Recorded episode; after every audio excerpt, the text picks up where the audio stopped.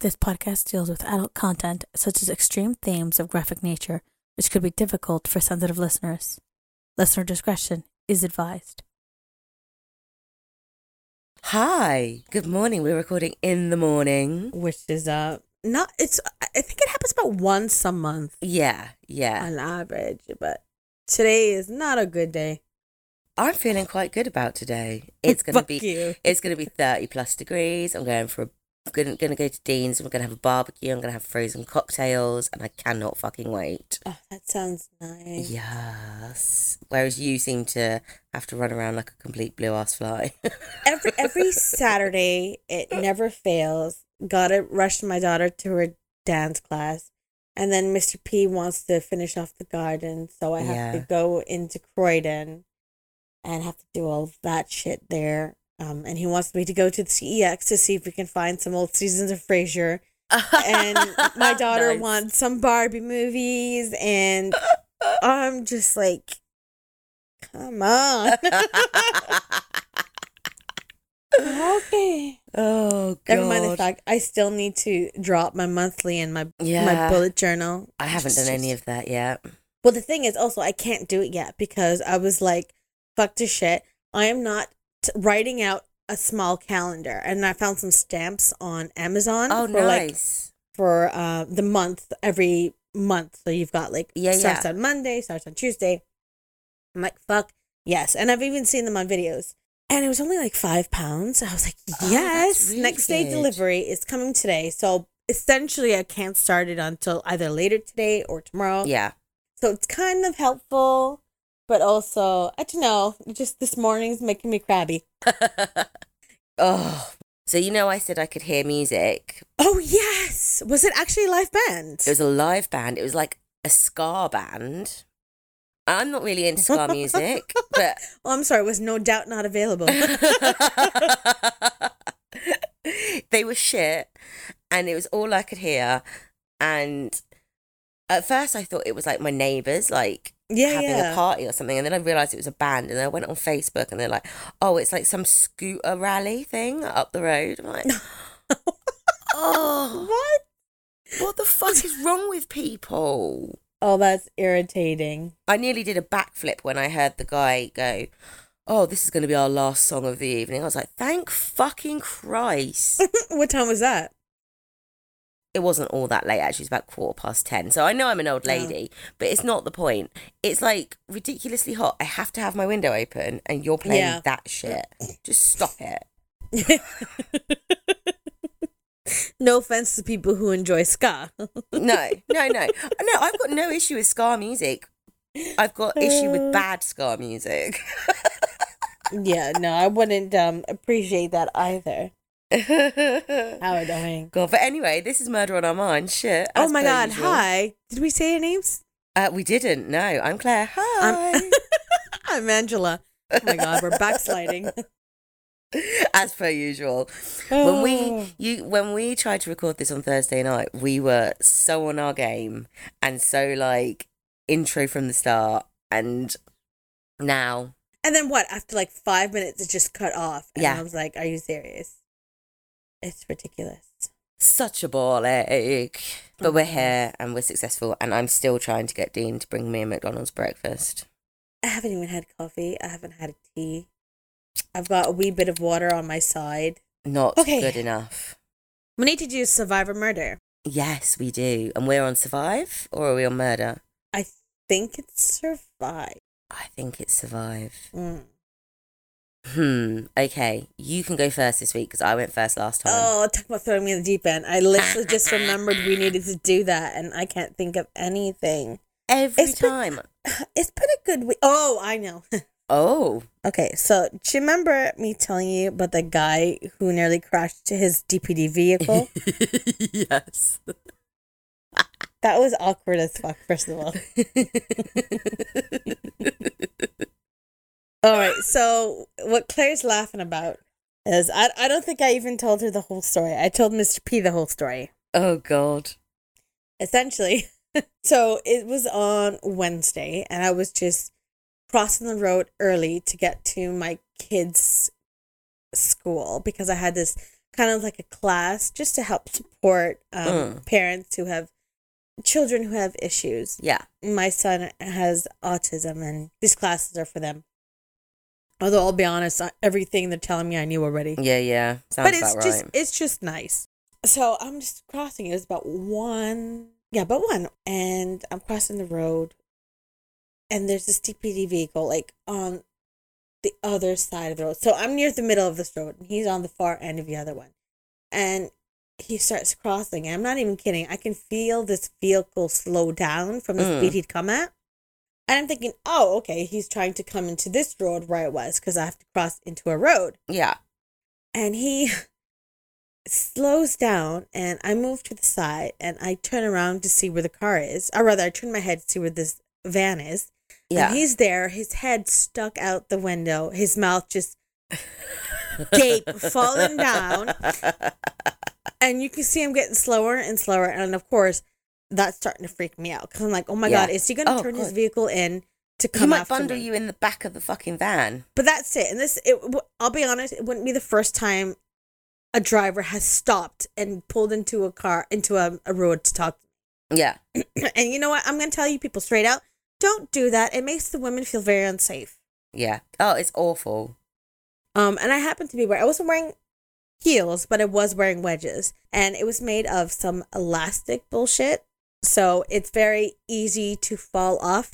Yeah. One twist of the foot by accident. If you like step on a pebble the wrong way, yeah. it's gonna you're gonna fall and it's gonna come off. yeah. They're cute. But not Just practical. exactly. yeah.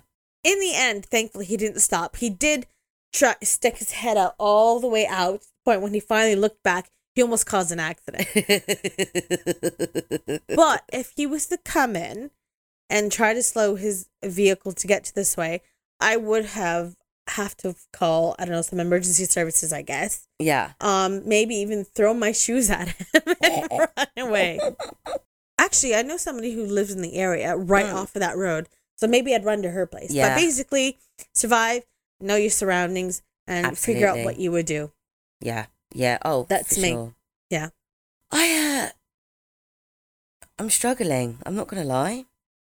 I'm trying to think how how I was fun. Although actually what I will say is that I was in London on Thursday all day and by God, I think I had enough in my bag to actually kill somebody if they'd have attacked me. Oh, you I- had a lot of stuff, eh? If I could have got a swing on that thing around somebody's head, I'd have probably been done for murder. I mean, I'd have had to find the shoulder power to do it, which is a slight struggle at the moment. But Okay, well, hell. well, here, well, that's perfect. What if you were mugged or run, Well- held at gunpoint to hand over your shit? I mean, to be fair, I would have probably, I'd have probably said, "Well, this is a welcome relief. Take it. I don't have to carry it anymore. Just take the damn thing. I'll claim it. it's fine. if you if you need three notebooks and a purse full of receipts, then you take them because you're going to be sorely fucking disappointed when when you look inside. In fact, he'll probably dump it on the street two minutes up the road. like fucking bitch. Maybe he'll run back to you. I don't want this shit. I think he probably would. Take it, man. this is a really pretty notebook, but there's one page left in it. Like, yeah, sorry. What Oh, am I he gonna would use this for? he would have taken my Muji pens though, and that would have been really heartbreaking. So Yeah, but on the plus side, they're cheap and yes, plentiful. yes, this is true. And if throwing the handbag in one fell swoop wouldn't have worked, I could have just taken everything out and used it as multiple ammunition. Oh yeah, That's something. True.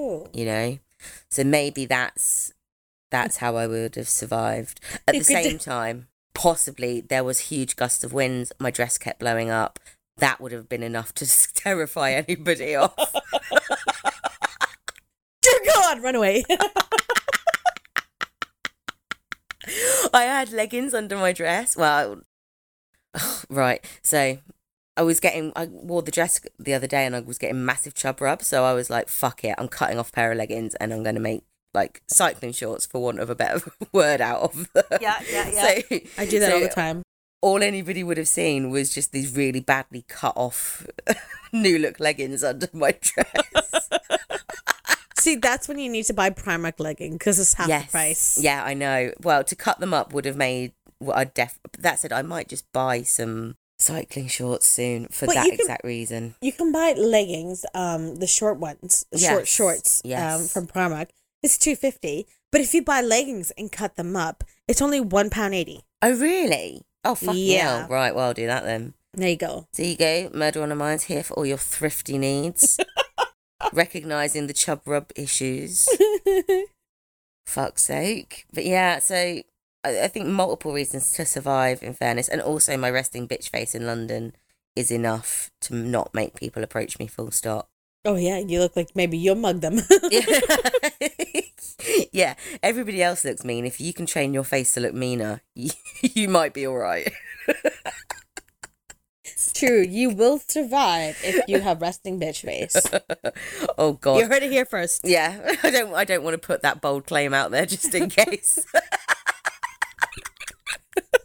Do not quote us on that. Do Yeah, not take us not- to court. yeah, don't sue us because a we've I've got nothing except a really shitty laptop that's on its last legs and a purse full of receipts, as I've just explained. You've got more than I do. I've got a laptop that just is shite, and my purse is empty. So oh well, there we go. So, So- come to me for all your three-year-old receipt needs. exactly. you see now, if it's anything that's at least recent, they can claim it back on their taxes. So, Oh, that's true. mm. Damn it. should we get into it? Let's do it. Okay. I'm excited. so you don't know what this is. I No, I've no you. idea. As you sit down on its white sandy beaches, the warm and bright blue water from the sea laps around your toes. As you bask in the delicious rays of the sun, you can hear the soft melodic tone of the nearby palm trees rustling against the breeze that caresses your golden skin. It is a tropical paradise, and it's no wonder Mauritius is a favorite amongst honeymooners. However, it's not all cocktails and sleepy days lounging on the beach. Mauritius's crime rate seems to be going up, especially with drug related crimes. Whilst the threat level currently remains at level 1, indicating that travelers should exercise normal precautions, there are some major instances that might give one pause for concern. In the 2019 Crime and Safety Report, various major crimes and nonviolent offenses occurred to tourists within the island. Most criminal activity directed against foreigners is nonviolent. However, within the report, they state foreigners are not specific targets for criminal activity, but may become targets of opportunity. Crimes are predominantly motivated by economics, such as pickpocketing, purse snatching, and thefts, and often occur in crowded outdoor shopping areas as well as near ATMs. The report also mentions to remain alert for petty scams by street vendors and inflated tourist prices in markets. Mm. However, the report also touched on the following major crimes to tourists in 2018. July. Two males armed with machetes attacked a French couple at night along Royal Road in Grand Baie. Oh, good grief. The husband received injuries in- during the assault, in which the perpetrator stole a handbag containing personal effects and a few books. and a purse full of receipts. Sorry. Police arrested suspects who confessed to the crime within a week. July. Three armed thieves attacked and robbed four French tourists in a bungalow at Pereybere Beach. The thieves forced the tourist to hand over approximately 8,800 euro in cash, injuring two of the tourists in the process. The thieves fled in the tourist rental car. Police arrested the thieves later that week, but the money was never recovered. October, police found the body of an Indian expatriate at St. Felix in the south of Mauritius. His neck had been slashed and his body partially burned. A police investigation discovered that the victim had been having an affair with a married woman and the husband had committed the crime. It's awful because I'm sitting here like, just don't expect this shit to happen. But here's the thing, like especially with the petty scams by the street vendors, the inflated tourist prices, this is well known within the community. It's not Well, yeah, yeah. you know, and I will touch on that a bit more later because Yeah. of something that happens and I'm telling you, everybody knows this shit. This is not like a surprise. Now, getting to the nitty gritty. The report mm. also states hotel room thefts can occur. Residential break ins occur with some frequency, but most burglars are keen to avoid confrontation. Break ins do not typically involve violence, though some burglars have brandished weapons, such as knives and machetes, when confronted. Going back a few years, the 2012 crime report is ridiculously sparse and makes no mention of major crimes.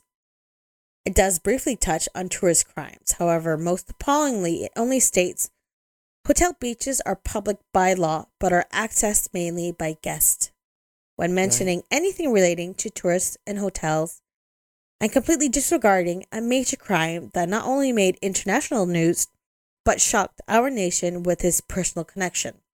This major crime occurred in January 2011 and is the murder of Michaela McAreavey.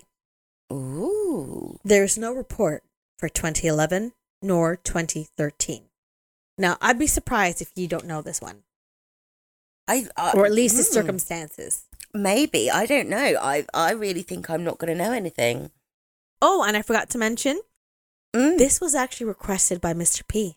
Oh, yay! For those who don't know or you don't remember, Mr. P is from Mauritius. He was born and raised there oh, this is oh, I'm I'm I'm glad he's getting into it mm-hmm, finally. Mm-hmm. I was like, the thing is, the whole past two weeks, I was like, oh, I don't want to do mine. I'm just so procrastinating. And then I told him that he goes, well, why don't you do something else? He's like, yeah, but, but you know, I'm not really interested in them at the moment. He goes, well, why yeah. don't you talk about the murder that happened in 2011 in Mauritius? And I'm like, what? And he told me a little bit about it. He's like, I don't know anything really. It was his parents yeah. who brought it to his attention because they're they're still immersed, right? Yeah, yeah. And then I was like, oh my god, I forgot about that. And then reading this case, I'm livid. And oh, it speaks I'm... volumes about shit that I already knew about Mauritius. Yeah, yeah. Oh, I'm looking forward to it. All Dean does is like I ask him what who I should do, and he goes, "Oh, I don't know."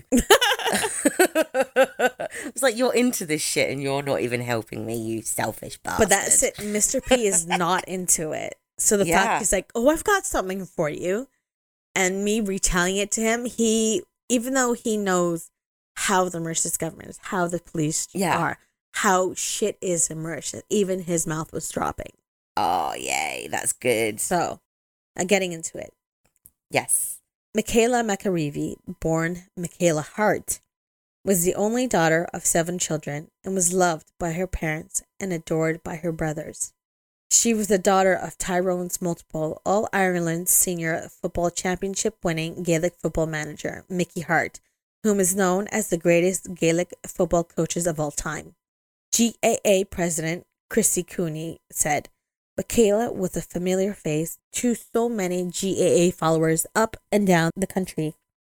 Having been at the father's side through what has been the most memorable period in the history of GAA in Tyrone. He also noted she was a much beloved icon to the, to the country. Michaela was raised Roman Catholic and was a pioneer. A pioneer is a pioneer total abstinence association of the Sacred Heart, which they, while not prohibiting alcohol, requires the members complete abstinence from alcoholic drinks. Oh, wow. The 27 year old was an Irish and religion teacher at St. Patrick's Academy, Dungannon, where she also ran the Pioneer Club, encouraging the young adults to abstain from alcohol as she did. In 2015, while she attended university, she met John McAreavey. John said, It was love at first sight, and we were pretty inseparable since then. He went on to explain how the couple bought a house which they rented before planning to move in together after they were married. Mm. After a few years together, John proposed to Michaela on December 30th, 2010. The pair were married at St. Malachy's and Ballymacilroy, County Tyrone. During the planning stage, the two decided on a three week honeymoon, first stopping in Dubai. Michaela booked a five star hotel where they raced each other to the front to inquire on a larger suite. Mm.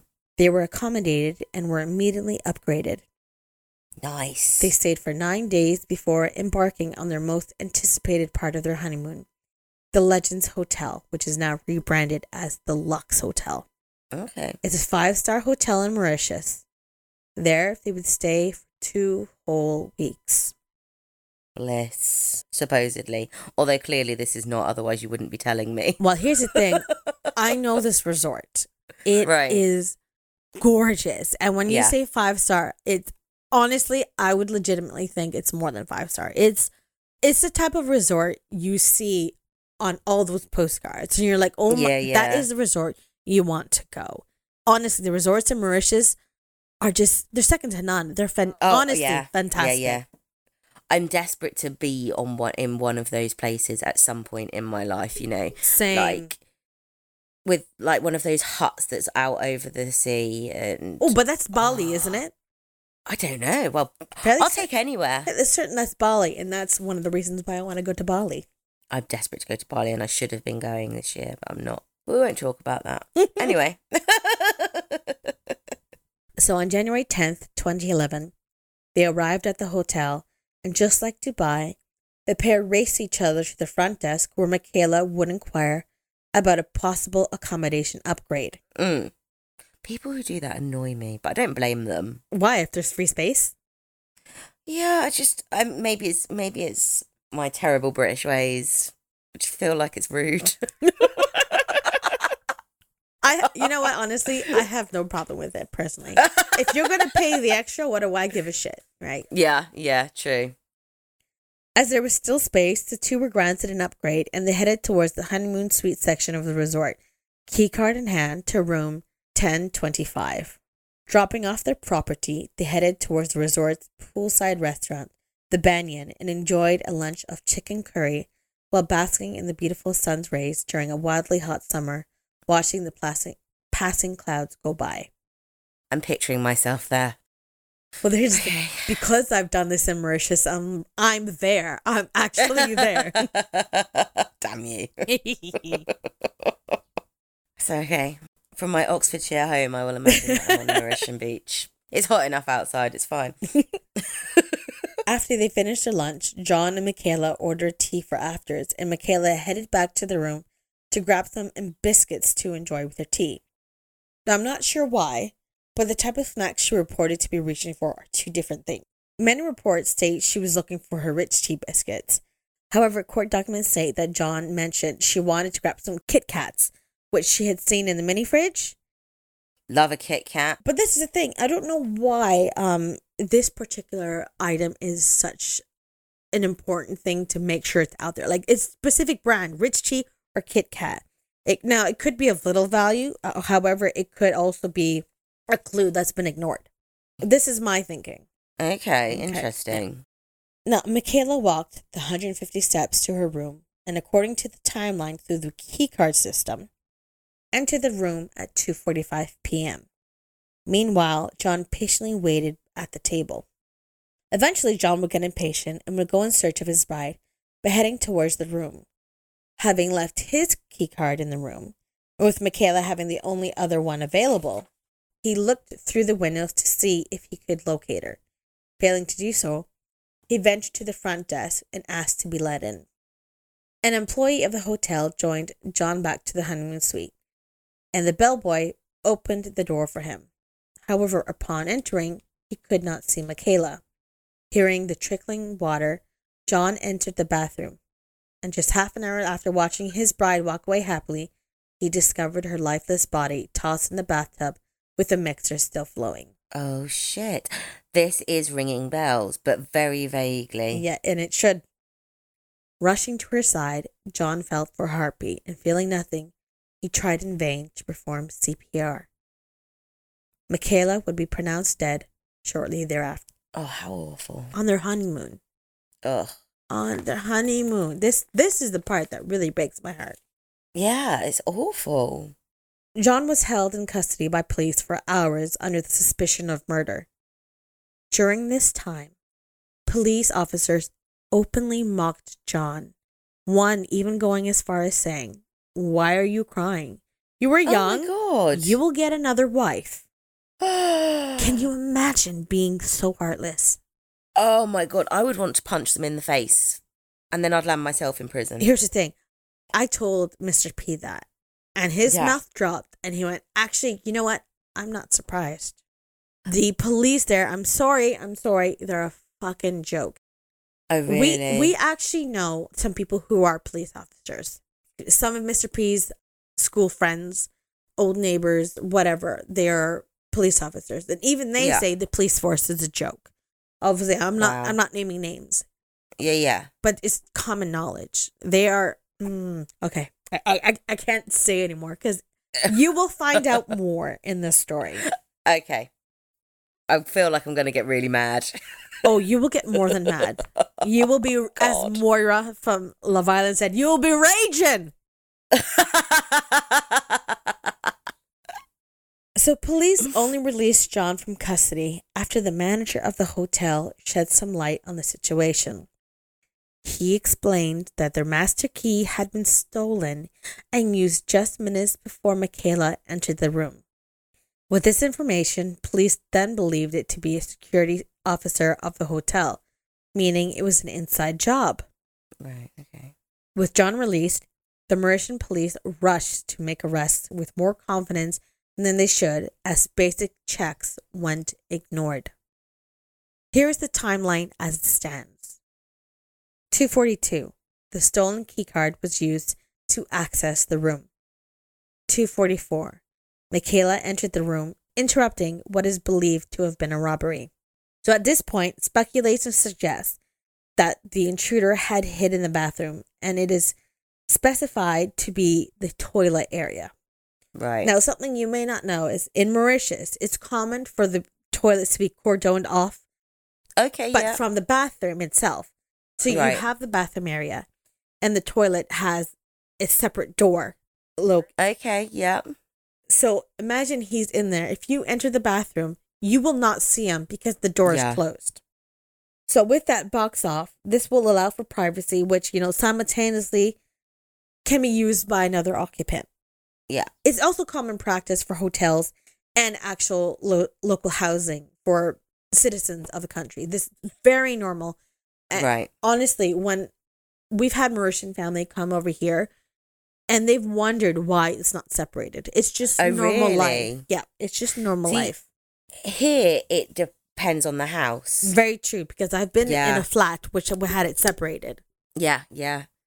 Although, wouldn't that be lovely? So at least you can have a bath and somebody's not banging on the door, rushing you to get out because they need to use the toilet. But that's it.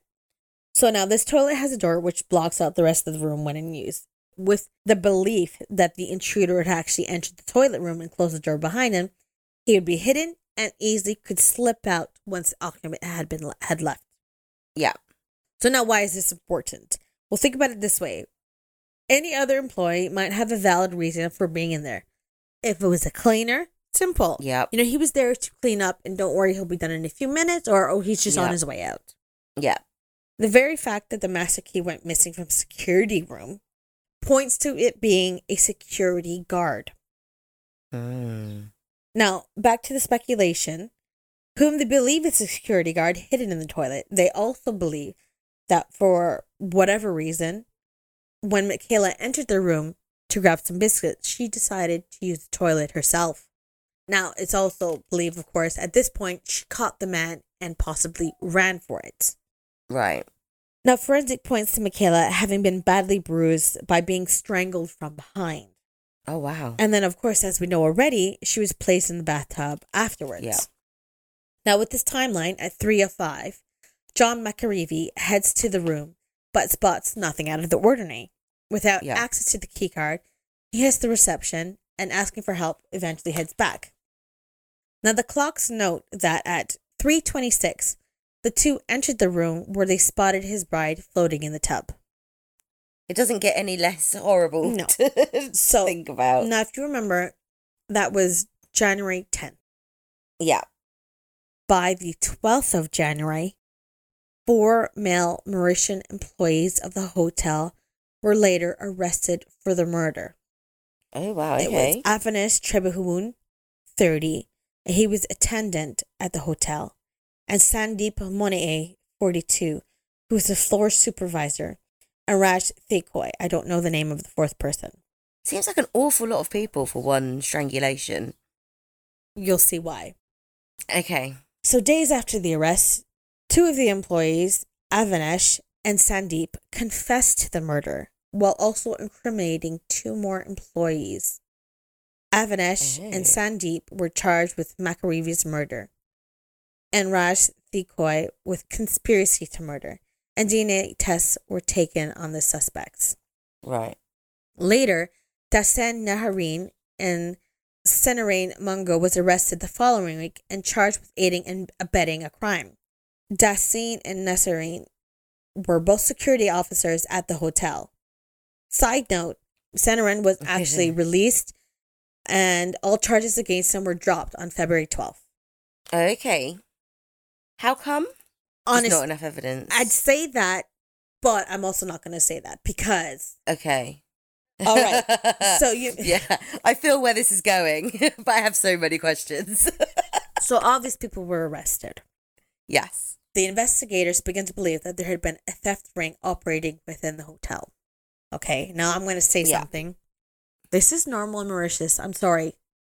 Yeah, it doesn't surprise me. It is normal. I know somebody, I'm not going to say how I know him.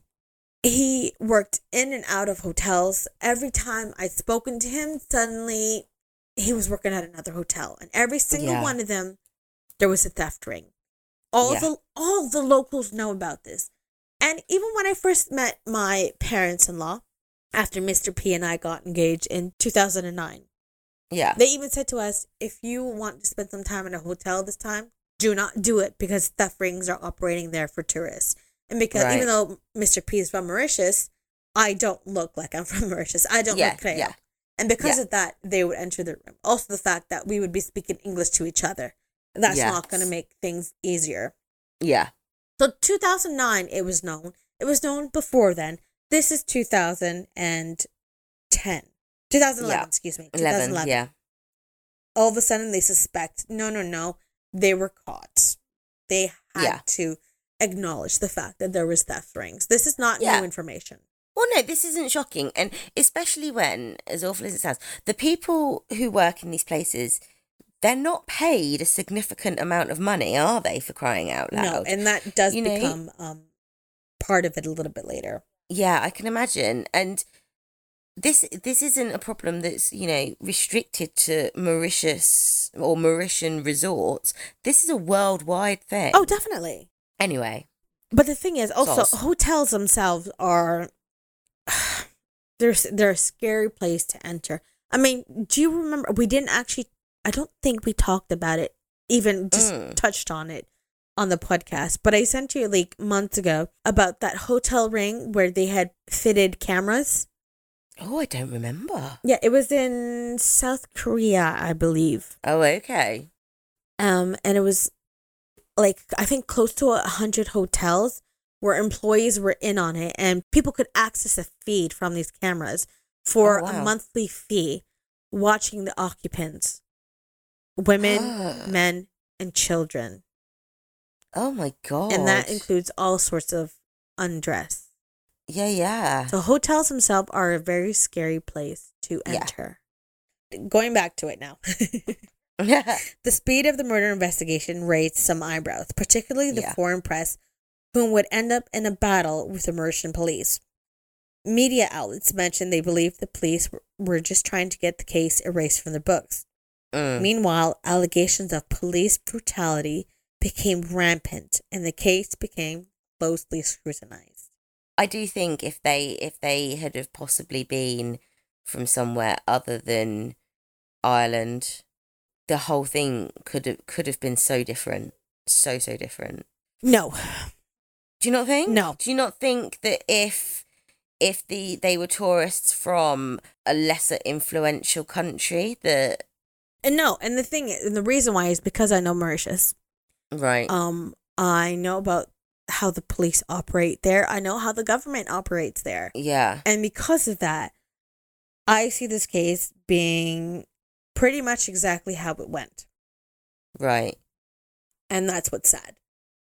okay With regards to the police brutality, that is another thing that's wildly known. Yeah, yeah. I suppose I mean, do you think the the, the amount of pressure that was put on them would have been No, so high? no, and you'll see why because I have some Okay. stats for you later on. okay. The trial of the two hotel workers accused of murdering Michaela McAreavey began in Mauritius on the 22nd of May 2012. The prosecution case was held deeply on the belief that Sandeep and Avinash were last seen leaving the hotel room by another worker of the hotel, whom they threatened to keep quiet. During the trial, the jury heard of the defense's repeated requests to review the CCTV footage of the day and how the police blocked the request at every turn. What? However, the real reason would be discovered. Even though investigators were offered to offered support in viewing the tapes, hubris led them to brush off the help and after viewing the footage the first time, instead of pressing play, hit the record button, erasing almost 90% of the relevant footage. Fuck's sake. All that remained was a minute collection of relevant places during the specified time that an employee of the hotel had the foresight to create. Shit. Yeah, and when I read that, while my mouth dropped, I was like, why am I not surprised? I'm sorry, but technology is still not big there. Right. Like people have their phones and whatever, and but actual access, especially back then, you sh- Yeah, you sh- yeah. how it is now and how it was back then because I was there around that time. I know Yeah, what it yeah. looked like. It's like two different worlds. But even now, technology is still not at the forefront. It is also noted that during the trial that Sandeep was actually an trusted employee of the hotel, remaining on staff for over 7 years at this point. Which I'll be honest, knowing the many hotel staff that I've known, this is Yeah. this is not common. Right. Hotel staff is like a call service. Pe- it's such high turnaround. People are in and out, yeah, in and yeah, out, in and yeah, out, in yeah, out. definitely. So having been there for seven ye- is a excuse me seven years is big. Yeah, yeah. Additionally, Sandeep was seen on the opposite side of the resort on a phone call to the UK, speaking with his sister at the time. Oh. At this point, now here's the stats I was telling you. Police boast a 100% conviction rate. Oh, well, of course. However, It's all on the basis of confessions. okay. Hmm. Yes. So now, when the two accused took the stand, jurors would learn how the police beat them for days, even going as far as trying to suffocate them with towels and Wow. pillowcases before coercing a confession from them. Oh my god. Also, it's just it's so uncivilized, isn't it? It's mad. And this is where they get their 100%. That's why when you say, would it have been like that? No, this, it would have been like that either way because police Right. brutality is normal. Yeah. A major theme came up repeatedly during this time in the trial regarding how the murder might affect tourism. And funnily enough, I found a lot of articles saying, Has Mauritius lost its allure during this time because of the murder? Right. And because of this, the judge had to make special mention to the jurors that it in fact would not affect the Mauritian tourism industry and they were not to consider that during um I forget I forget the word. Deliberation. Thank you. During their that the deliberation. word? Yes it is. The trial, which is slated to only be nine days, turned into eight long weeks. Wow. However, after just two hours, the jury came back with a not guilty verdict, and Sandeep and Avinash were acquitted of Michaela's murder. well, I can't say I blame them. Right? Afterwards, Sandeep sued Mauritian police for false arrest and imprisonment. Understandably so. Nice. I didn't. Yeah. I will say I didn't find an outcome for that though. Interesting. Three days after the trial ended, a Mauritian newspaper called Sunday Times, which is in no relation to anything over here, by the way, Yeah. published a dozen graphic pictures showing the crime scene Oh God. with pictures of Michaela's body and her injuries. They were also printed on the front page with photographs Ah. taken directly after her death. And they were under the headline exclusive. Oh, that's disgusting. Inside the paper, there were more images of the of the crime scene, including the hotel room and the bathroom itself. There were close-up pictures of injuries. Yeah. And the editor at the time, Imran Hosseini, came under fire for allowing the publication. oh, funny Mm. this. However, he said he believed it would underscore the true tragedy of the situation. Oh, oh, well, that's okay then. Fuck's sake. That's nothing to do with tragedy. Th- that's everything to do with making money. Of- of course it prick. is. Absolute prick. Also, talk about a disregard, di- no respect for the grieving Yeah. family. yeah. Also, how many children are walking by and now seeing a, seeing a murder body? oh, God. Right? That's awful. Well, he was later found guilty of outraging morality in the court of Port Louis in the May of 2013. And Port Louis is actually the capital of Mauritius. Oh, okay. Um, and he was removed from his position as well, understandably so. Yeah, Mm. understandably so. Fucking hell. So, foreign press and other media outlets came down hard on the Mauritian police, believing they worked primarily on gut instinct, while forensics took a back seat. Having bungled the investigation, the Mm. investigators were also dismissed from their positions, and a new investigation went underway in August of 2012. Thank God. I mean, imagine if those poor people had had have been found guilty. It's oh man. Well, at that point, they had a hundred percent rate, yeah. Yeah. right, on the basis of confection. Uh, excuse me, confection. Confession. oh man, I would love some candy right now. Same. but it- confession, confession, confession. yeah. That means, ha- let's say, most of them. I, oh, I don't even know what the actual rate is, but clearly not. I, I 100% me 100% do not believe that they No. were actually, you know, it just oh I don't know. it's bullshit. So many poor innocent people just But this is how they're getting whether or not they've got the right person. You beat somebody enough, and they're eventually going to tell you what well, they need. absolutely. Of course they need, are. You know, it's just I was listening to one the other day where the guy, I think it, it was Crime Junkie actually. I don't, I can't remember whether he he was found guilty in the end, but he confessed.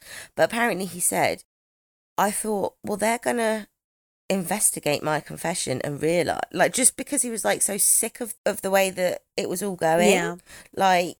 And he said, I thought that they were going to have checked out that confession and corroborated it, but they didn't oh man, it's it's just so dangerous and people just the moment that they hear what they want to hear they they will take that but that's and run with and it. And that's where um police brutality is it's oh i don't know. I'm just it. yeah it's disgusting Yeah. way to treat people.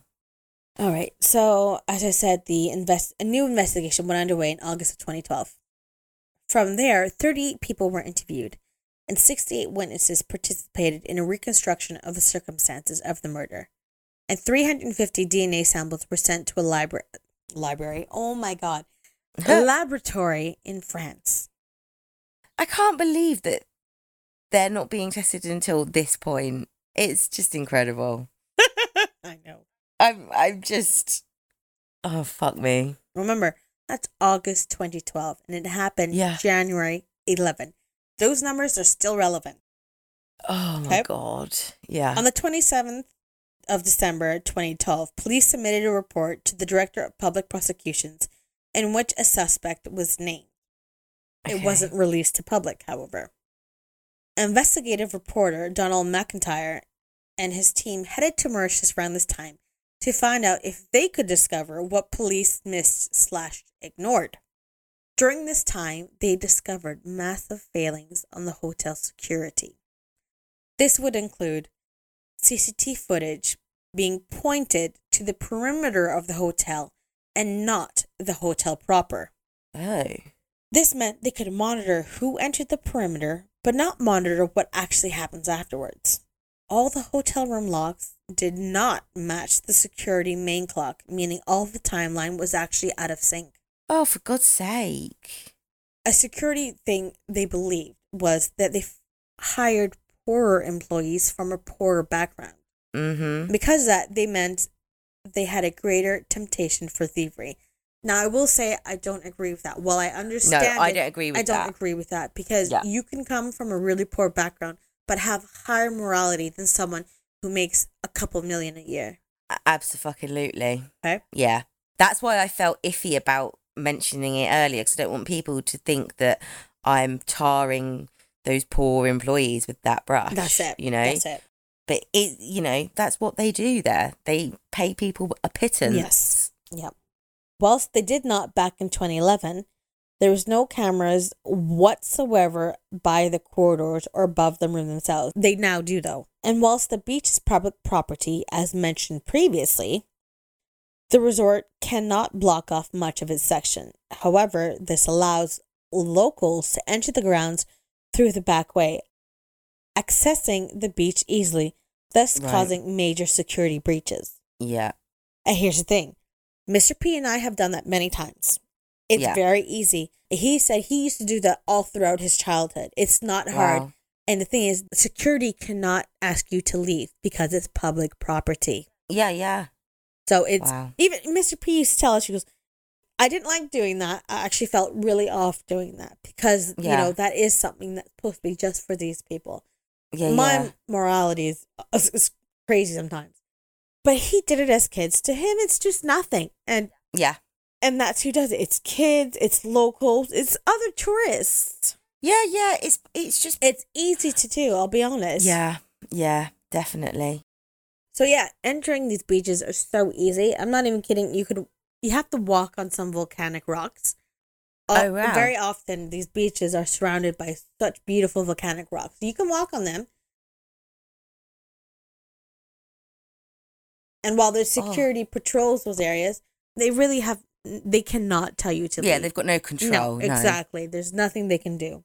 Well, additionally, hawkers and trinket sellers are regularly allowed on the property to sell their wares. However, Right. they do not undergo any security checks. Wow. Yet they are allowed free reign of the property up to seven hours a day. That's incredible. It's disgusting. my God. I'm stunned. Yeah. I've seen these hawkers and the trinket sellers. They walk by all the beaches. They go into the hotels, and when they're done, they come by into the beaches nearby. I Right. bought things from them before. Um, when we were there, Mr. P bought me this really beautiful necklace Yeah. with um a shell that was carved. I wish I had it. I don't have it anymore. I don't know where it went. I lost it, and it really makes me upset. I'll be honest. Even though you could probably get it from the markets at the bazaars in his local town, local town, Yeah. it was expensive. Yeah. It was just beautiful, but they just come up to you randomly. They walk behind you randomly. You Yeah. don't know. That's not an enjoyable part of No. a holiday, in my opinion. No. And the investigative report also uncovered massive police failings, such as, Mm. as we know, failing to question witnesses. Funny that. Fucking hell. According to the timeline through the locks, which, as we know now, were out of sync with the Central Security Council, just a few doors down from Michaela's room, a fellow tourist also entered their room at exactly 244, Oh. which means they would have seen at Yeah. least her. Yeah, yeah. They were never questioned. Wow. That's incredible. You, oh know. my God. I'm not even uh, remotely qualified to be in the police and I could do a better fucking job. Oh, definitely. Important DNA has never taken, including from the husband, who admitted to touching the body whilst trying to save her. He fuck's was eventually tested in 2012. Now, there was something mentioned that apparently she had DNA under her nails. That was not Oh. tested either. Oh my God. That's. Oh. Um, most of the criminals they invested got away without any DNA being taken. Also, another thing mentioned is because she was thrown in the bathtub with the water running, Mm. quite a bit of DNA would have gone missing. Yeah, I thought that when you said that she was in the bath, in Yeah. fairness. Jeez. Additionally, while it was believed to have been a robbery, their wallets were left intact including expensive mobile phones, which were left out in the open on the side table. Police didn't even swab for DNA either. I, j- you know, we back when we first started, we had a, an episode called "This is the worst investigation I've ever seen." Yes. This is the worst investigation I've ever Right? seen. Now you see why I was raging. yeah. Oh my god. They basically not I wouldn't even say gut instinct. They knew people who worked there and went, fuck it, let's just bring them in. Yeah, Coerced yeah. confession, boom. Our yeah, job easy is fix, done. done. Yeah. So, due to all the ignored DNA and various other forensic evidence, it was thought that Michaela might end up being exhumed. Wow. Well, years later, Professor David Wilson, head of criminology of Birmingham University, put together what he believes is an accurate profile of the murderer. Yeah. He's a male, someone with ease of access, such as an employee. And Yeah. the strangulation from behind means they have no interpersonal connection, which makes sense because s- strangling this person is a very sexual act. Oh, it is. Know? And to do it from behind is a means to an end. It's not Exactly. that you're enjoying the experience. No, because you want to see those eyes bulge out. You want to Yeah. see the life drain from them. Yeah. This Yeah. is not, this is just get it done. Additionally, the sloppy execution of the staged crime scene would be due to panic setting in. This would result in evidence being left behind in the crime scene, including, as I mentioned, the DNA found under her nails. I'm so mad. right? so, so mad. It's disgusting. During the investigation, they would come to discover a central figure whom would eventually be the lead suspect in the case, which would be, get this, Destiny Nasserine. Destiny was charged with aiding and abetting the first time around. Oh, of course. I'm like, which one was he? Which is why I put that there, because I'd be like, you're Yeah. not going to remember the name. no, I was like, oh my god. Okay. Oh, oh wow. Mhm. So this is a name. Now it's been made public because of the investigative reporter. Yeah. Destine was working as a security guard at the time. Mm. However, during the central moments of his of the crime, his whereabouts were unknown. During the first interview with police, he stated he was patrolling the perimeter. However, he was not seen in any of the footage. I was gonna say that's that's an epic mistake if you know that's the only place that's got fucking security cameras to say that that's where you are. Fucking idiot. Mhm. Well, now, Oh. during the second interview, he would state he was actually patrolling the Banyan restaurant, where there was no cameras, period. There we go. His fingerprints were found all over the counterfeit keycard that had replaced the stolen MasterCard. Oh. The same MasterCard which was used to access the honeymoon suite. Man. Subsequently, he was also let go from his position from the hotel. Funny hmm. that. Now, his DNA was found all over the safe in the room, which he can't really explain away. Oh my god. Now, he claims he was in the room because he was called for help after Michaela's body was discovered. Well, why would you be touching the fucking safe though? And you're going to love that explanation. He was asked by Jean to get some towels, and because of that, he placed his hand on the safe, which was in the cupboard, and he used it to brace himself whilst he grabbed the towels. Oh, for God's sake. Remember how I mentioned that the toilet is boxed off? Yes. The cupboard is next to the toilet room. Okay. Oh. I, I'm gonna. Actually, I don't have it on this computer. I have it on my other. I will show you what the blueprints of what this room looked like. Yeah. Okay. Yeah. The cupboard is next to the toilet room against one wall. Now, on a different wall on the opposite side of where the toilet is, that's the basin. Right. The basin above the basin rather is where the towers were held. okay. The cupboard has a door. So this door would have had to have been open and he would have had to have Yeah. braced himself on the actual cupboard while reaching for the towels. right. I don't know about you, but that is not very efficient and you would fall because it's not stable. A- And Yeah. here's another thing. They're two meters apart. Oh, for fuck's sake. I mean, you'd fall through the middle. but that but actually, where it's located, I'll show you that map. You will see he would have hit himself on one of the walls. Yes. Oh, What? Because it, it bo- it's boxed out. He would have hit himself yeah. on a boxed out area. What an idiot. Now, having said that, he did admit to touching her cheeks, which will explain suddenly why DNA is on her.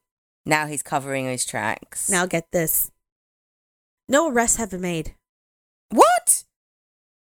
Still to this day? to this day. Now, on January 17th, 2011, the funeral for Michaela was held in St. Malachy's and Ballymacilroy, County Tyrone, the same church which she was married to John McAreavey the 30th of December. Oh, that's so awful. She was buried in her wedding dress, used Oh my god. just days before, clutching a love note written by John. Oh, I can feel my eyes prickling. Yeah. That's awful. I can, yeah, I'm trying not. The case does remain open to this day. Fucking hell. How? How? And that's the open case of Michaela McAreavey. Fucking hell. Yeah. I put that last part at the end because it's so sad, but oh my god. It's, it's awful. I'm. Oh my god. See now you see why I was raging. yeah. I can't. I've. It's- I've never. it's a shoddy police work. I've never heard of a case. I mean, you hear where they fuck up, and you Uh-huh. know, but This was bungled this, from the get is go. will. This is willful ignorance. Yes, on a, a massive you. level. Oh my god, I'm gonna solve this crime. No, be like Murder in Paradise, the real life version. Oh my god, yeah. See? I'm stunned. Oh, I'm I'm, just you. so angry. I can't See? believe that they couldn't have just followed a basic procedure, and this could have been solved so easily. Yep. I'm telling you. I mean, here's the thing. A hotel is like they have passport control there. Mm. It's like a little island into it of itself. There should be Yeah. security. They should know everyone who comes in, who comes out. They should have basic checks. Everything from this hotel itself was just completely disregarded. Police didn't everything everything was wrong in this case. I Security, just- police, even the government had a bit of a go on it and it's just Yeah. Oh man, I'm telling you. Oh, that's put me in such a foul mood. I know. poor, It's- poor, poor family. Oh, I Oh. should mention actually recently, John McAreavey remarried Oh wow! with the blessing of the Harte family. So at least Oh, that's um God. s- an, s- a ray of sunshine. yeah. It's a really horrible case, really gut wrenching, but it's more raging. It's more anger inducing Yeah. than anything. It's infuriating. Joe Blogs off the street could do a better fucking job. Anybody who's watched Forensic Files could do a better job.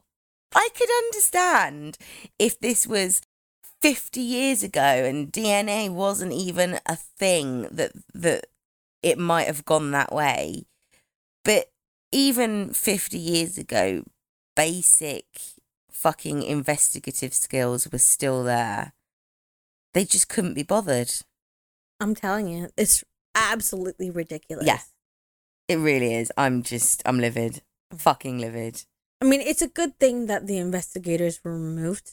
However, I don't, I do not believe for one, for one minute that the new investigators will be that much different. No.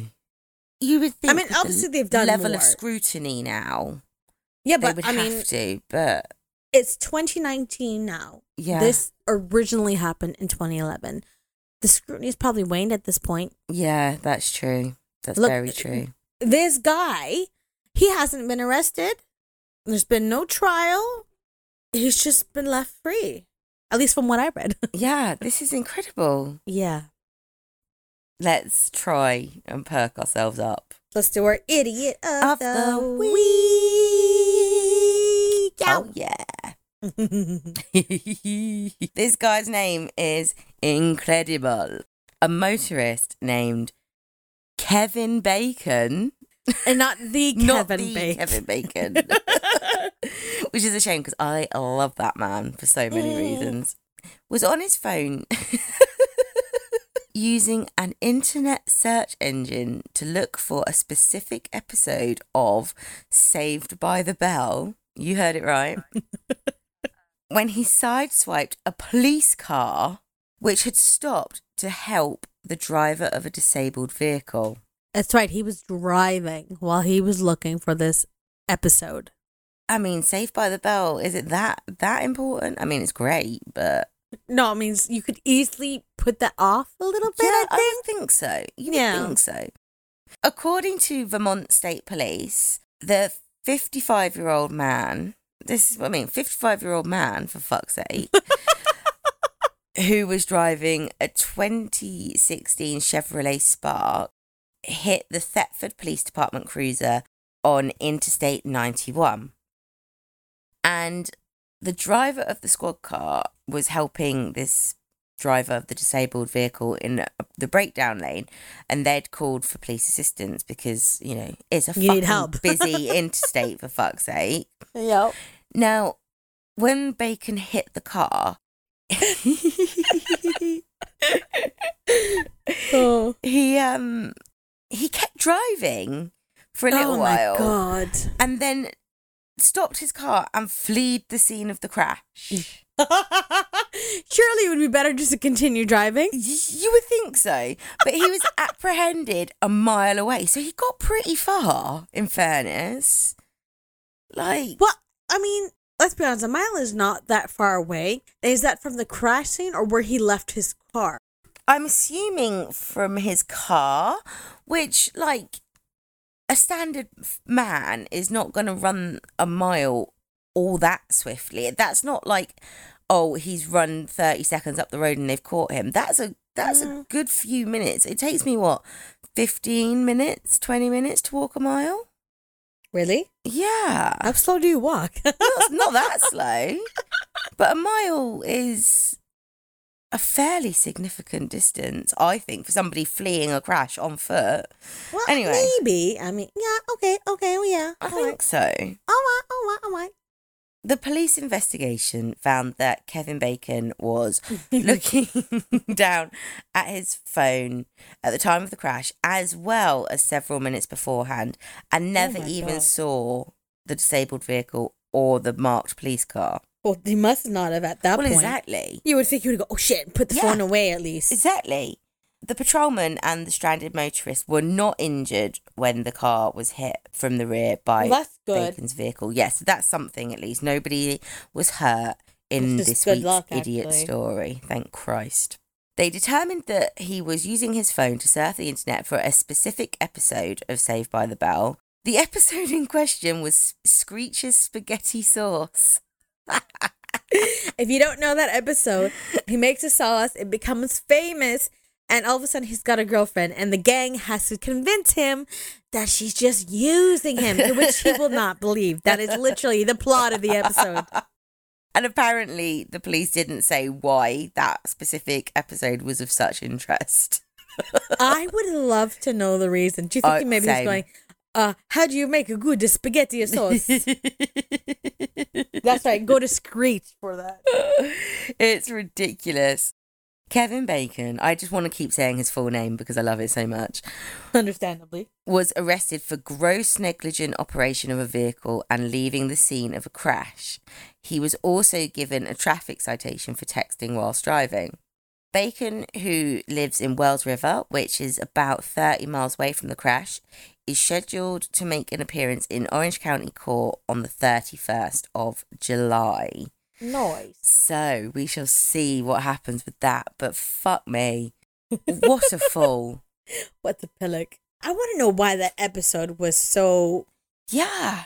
important that he needed to see it now. I think maybe his mate was like, Your new girlfriend, she's only with you because you're called Kevin Bacon and you sound like a famous guy. And this is just so much like that episode of Saved by the Bell where and so he's like thinking, oh, I've got to fucking find out what this is. This is playing on my mind. Yes, that must be the reason. this is why I'm not allowed out in public because I talk oh. so much shit. it's been a wild good ride. I don't I mean- to say. Good one. Ups, downs, fury, like absolute rage. Really Like- just rage through the entire thing. Yeah, sprinkled with heartbreak. Yeah. Suppose I should say, please rate, review, and subscribe. If you could stop with the shit reviews, that'd be great. Well, I mean, we did get that five star review. Yeah, we so that's did. Lovely. Yeah, that's true. Um, we thank you for those. Also, you can follow us on our social media, Murder On Our Minds or Murder On Our Mind podcast. All of the show notes and social media links are actually in the description. So yes. swipe up on a smartphone, uh, depending on your app, and it should be there. Check out Patreon because we have another Patreon idiot special going live with this episode. Yeah, so check it out. It's like a dollar a month. You'll love us. Some of you love us. Some somebody must love us. I mean, I love us. I love us too. I mean, as you said, we are like one of the greats, unappreciated in our time. Unappreciated in our time. oh my. And on that note, we'll leave you guys to it. Thanks so much. Thank you. Bye. Bye.